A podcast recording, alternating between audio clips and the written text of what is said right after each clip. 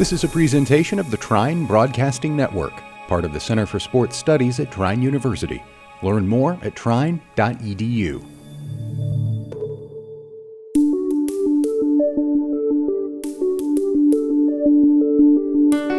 Hello, I'm James Tew, Senior Director of Content and Communications at Trine University, and I want to welcome you to Faculty Focus. This podcast features interviews with Trine University faculty members about their current research and their insights on issues impacting us all today. My guest today is Professor Lori Stockton Moreno, Director of Trine University's Montessori Teacher Education Program and of the university's Center for Montessori Education. Prior to joining Trine last year, Lori spent 18 years in teaching and administrative positions with Montessori schools in Michigan, California, and Texas. Thank you, Lori, for joining me today. It's my pleasure, James. Thanks for having me. So, for those uh, who may not know, what is the Montessori teaching method and kind of what is its origin? Mm-hmm. Sure. So, long time ago, in the early years of the 20th century, there was this Italian doctor, uh, one of the first female doctors in Italy, named Maria Montessori. And she fell into this opportunity to do work with some children with some significant special needs and she worked with them and she developed her own strategies and her own sort of learning tools to help them. And she was very successful. And the word got out. And then she was asked to work with this group of unsupervised children kind of latchkey children in a housing development. And the parents were off at work and the children were kind of running wild. And so she was asked to come in and do some kind of program for them so she did. She set up a classroom and she worked with them. She began with, from her science background, she began with observation. And her observations of the children revealed to her over time sort of the true nature of the child. And she learned a lot about the nature of children. Now, bear in mind that at that time, children were not thought of as important. Children were there to be fed and to be clothed, but they weren't really respected in the way that we think of children these days. Um, so she really began a sort of revolution to honor the inner psyche of the child, um, to promote respect for children. She found that to be very, very important.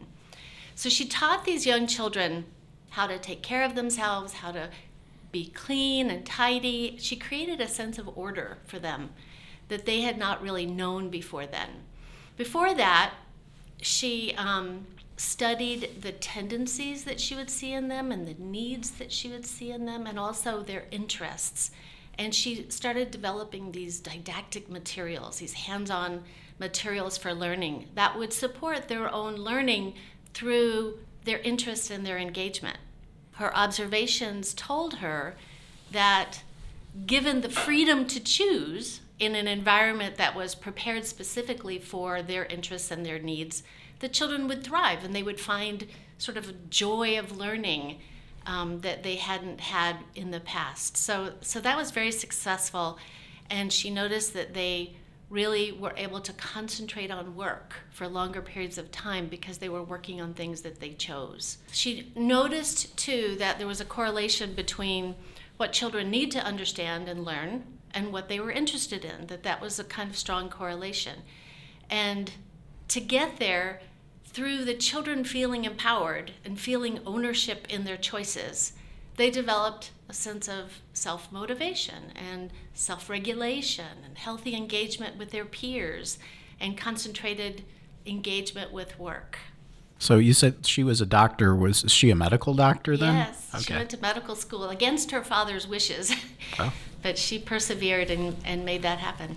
Okay, so what are kind of the uh, what you would say are the pillars then of Montessori teaching? Kind of what I was just talking about. You know, children in an authentic Montessori environment or setting, um, they develop this lifelong love of learning. They become self actualized. They develop an inner sense of peace, healthy relationships with their friends. They develop emotional intelligence and they seek to become contributing members of society. It's whole child education. So that means that we're engaging the child's emotional and social, their physical, their spiritual needs in addition to just the academic needs. So, what does that kind of practically look like in a classroom? So, children are given lessons and presentations on various topics um, having to do with, in early childhood, having to do with practical life, how to take care of themselves and take care of their environment, how to take care of the pets in the classroom, for example. They also are working with sensorial apparatus to learn to heighten their senses and to be able to use their senses to learn in their environments. And then there's also mathematics, there's language development, learning to read, sciences, social studies, geography, history, zoology, and botany. Um, so all of those lessons are given, and then children are free to choose the things that they're drawn to do more practice with and more work with in the classroom. Now, when you talk about how you know biology or zoology are taught, is there a difference between how they're taught in a Montessori classroom versus how they would be taught in a traditional classroom? In a sense, everything is tied to some hands-on learning apparatus of some kind, and so the other thing that we do is we start with the big picture and then we work toward the details. So maybe at the very beginning of a of a school year, the teacher would present the coming of the universe story and lots of other stories too to sort of give the child the umbrella picture of what all is going on in the world and how everything is connected. So we start with what we call the great lessons the coming of the universe, the um, coming of man to earth, the coming of life to earth, the development of language, and development of mathematics. Those are great impressionistic stories that we tell at the beginning of the school year and set the context for all the other things that they're learning. And another difference is that children are given presentations on these learning materials, but then throughout the course of a day, children are all over the classroom working on different things because they're practicing the thing that they're drawn to practice. And so rather than seeing all of the children do math right now, you're seeing children do a variety of things in lots of different ways. Some working on little rugs on the floor, and some working at tables, some working alone, some working with groups of other children. So there's a lot of variety going on throughout the morning. I know you first became interested in Montessori education uh, through your daughter. Can you kind of share that story a bit and kind of lead into how that uh, led to you becoming a Montessori educator? Sure. Yeah, so it was when my oldest daughter was about three and a half, and we had been recommended um, that we should look into Montessori education, but we didn't know that much about it. So we did. We looked into it and, and found a little Montessori school nearby. And we went to visit and we immediately signed her up. It just was wonderful what we saw. We were very impressed by it. And within a few short weeks, she started bringing some of the works home that she had been working on in class. And one day she came home with this very large poster of an isosceles triangle painted yellow, and it said underneath in her handwriting, isosceles and she was three. Wow. and so I was like, how do they know how to teach? You know, like I didn't understand how the teachers knew what to do. So I made an appointment with the director of the school and went in and asked some questions. Very curious. And she explained to me how Montessori teacher education works and how they are specifically trained to give these lessons to children and work in the environment. And so very soon I signed myself up for Montessori teacher education and did that program, and I haven't looked back. It's been a great experience being a part of Montessori education, and I think I think that my schooling wasn't all that creative growing up. I think I didn't love learning until I was in grad school. Um, but now I just this a whole new world has opened up for me. I just really am in love with Montessori. it seems like there are more Montessori schools starting up and growing in this area. We've of course, Oak Farm's been around a long time, but they're growing. Mm-hmm. I know here in Angola, they just opened uh, the Vine Early Learning Center, which is a Montessori daycare. I think one just opened or recently opened down in Ashley as well. Is that reflective of a national trend? What kind of uh, what i- is there a lot of growth nationwide in Montessori There is. education? Yeah, there is a lot of growth.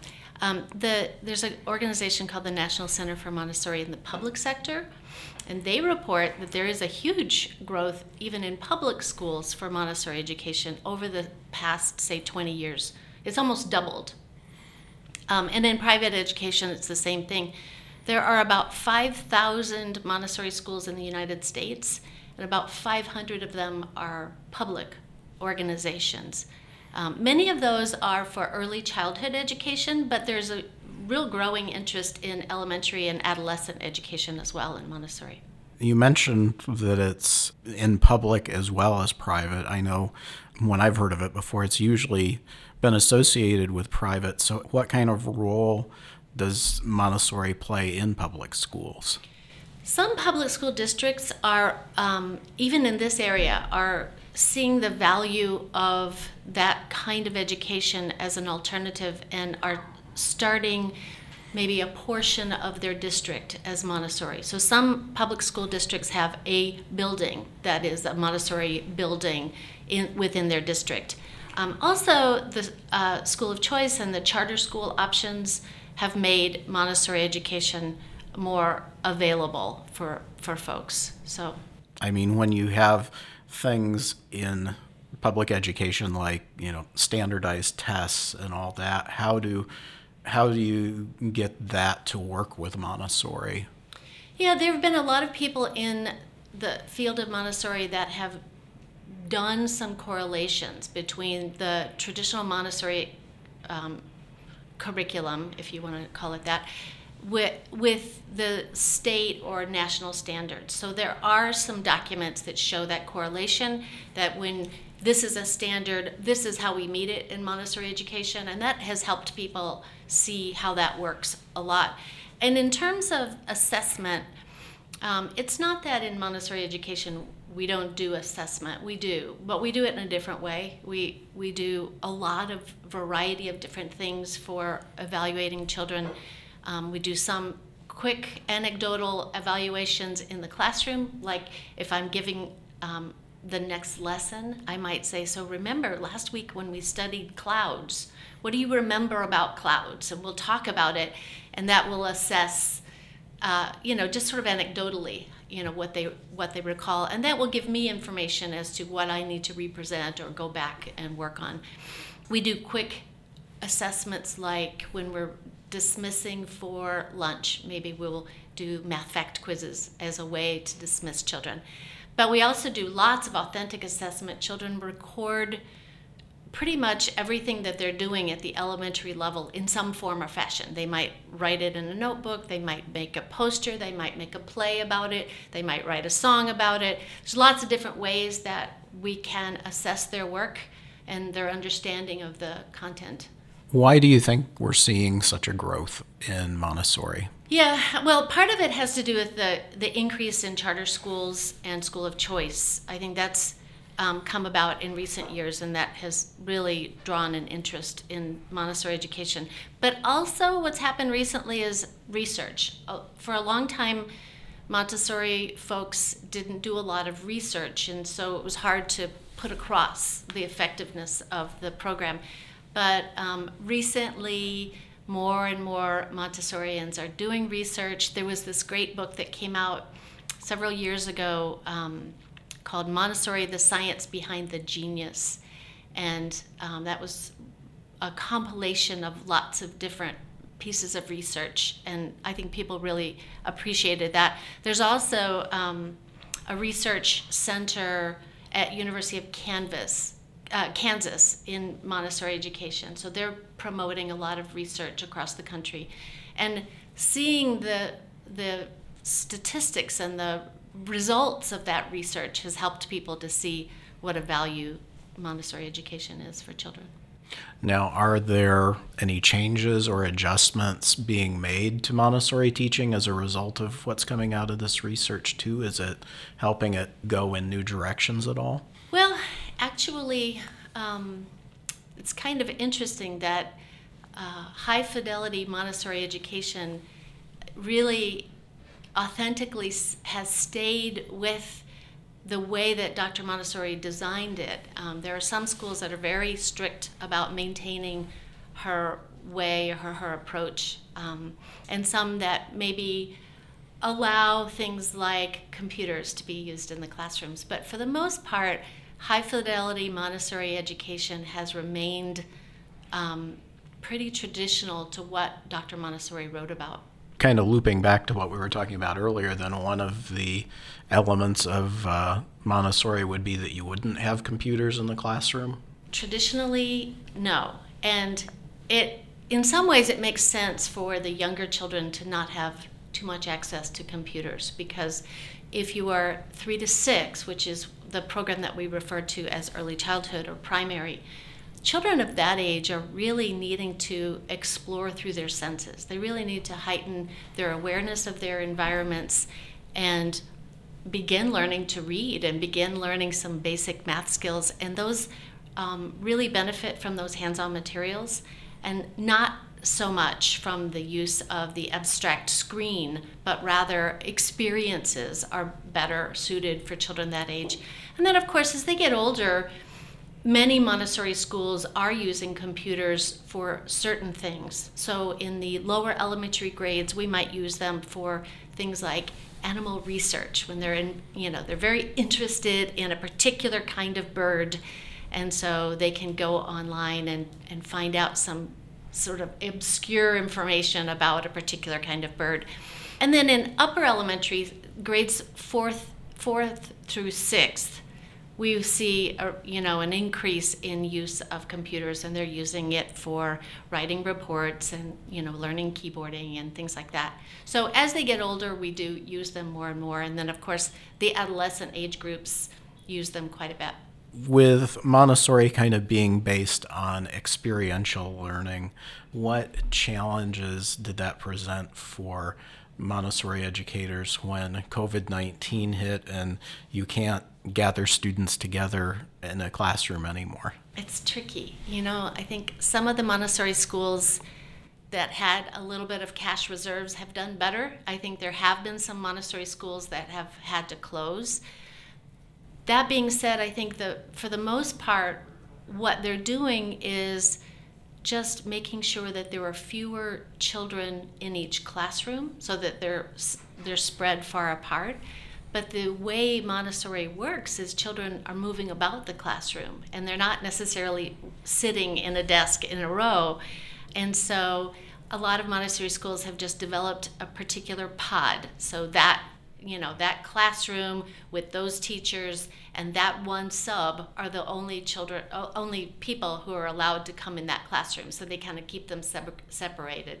Whereas we used to be able to use a substitute teacher across the building now we have substitute teachers designated for a particular classroom. And that makes it a little tricky but it's no more difficult than what other people have had to go through. Now how about uh, the point of time where um, students were at home when the school buildings were closed entirely and you know all learning was remote. How yeah. did uh, how did they uh, make accommodations for that? That's tricky. I actually had some months of doing that myself. And the way i handled it was that i taught the children how to make their own materials because we didn't have the material. They didn't have materials at home, and I didn't have the materials at home. And so we went through the traditional curriculum, whatever they were ready for at that time, and we talked about how to how to make materials. And so the children got very excited about that and they got their parents involved and they did some woodworking and they made things out of beans and made things out of beads and all kinds of um, ways of dealing with the situation in a positive manner. And I think it was really very successful. I think that the fact that they were learning how to make materials made them more engaged with those lessons than they would have been before. So, so it, it kind of was a balancing thing that, you know, they, they got a lot out of it. I think it worked pretty well. What do you hope Trine's Montessori teacher education program offers to our students and to educators who may come to us for training in Montessori education? Well, I hope that we can offer equitable access to Montessori teacher preparation. There are a few Montessori education programs nearby. Um, but the Montessori community in Indiana is just very excited to have a university based training program right here.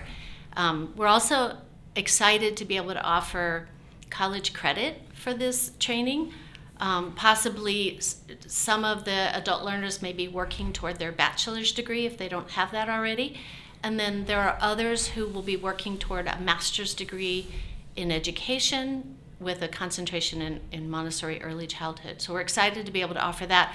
And then the other thing is we have some special aspects to our program that are additional to what a traditional Montessori teacher education program would offer. We're offering um, some workshops in positive discipline training as well as learning how to address certain learning exceptionalities in the classroom and understanding special education. So, those are some additional things that we're offering. What do you hope will be coming in the long term uh, for our Montessori teacher education program?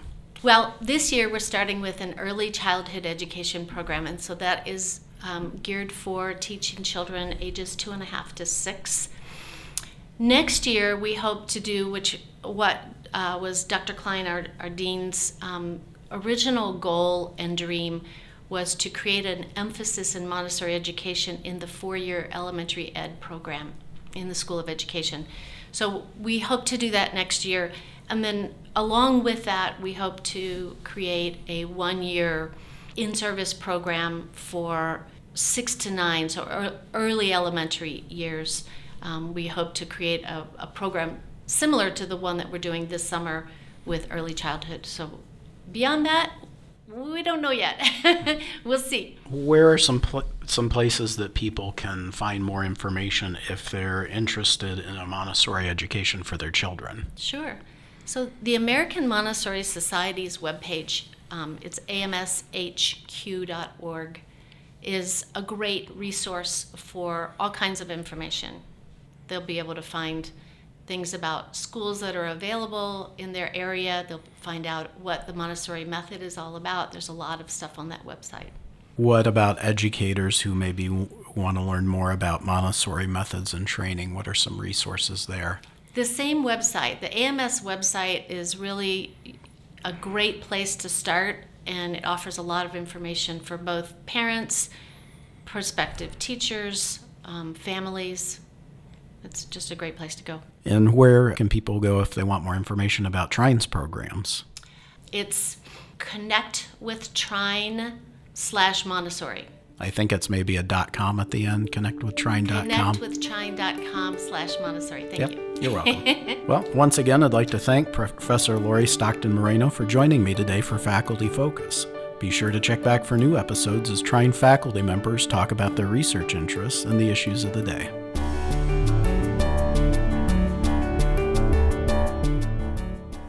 Thanks for listening to this presentation of the Trine Broadcasting Network part of the Center for Sports Studies at Trine University.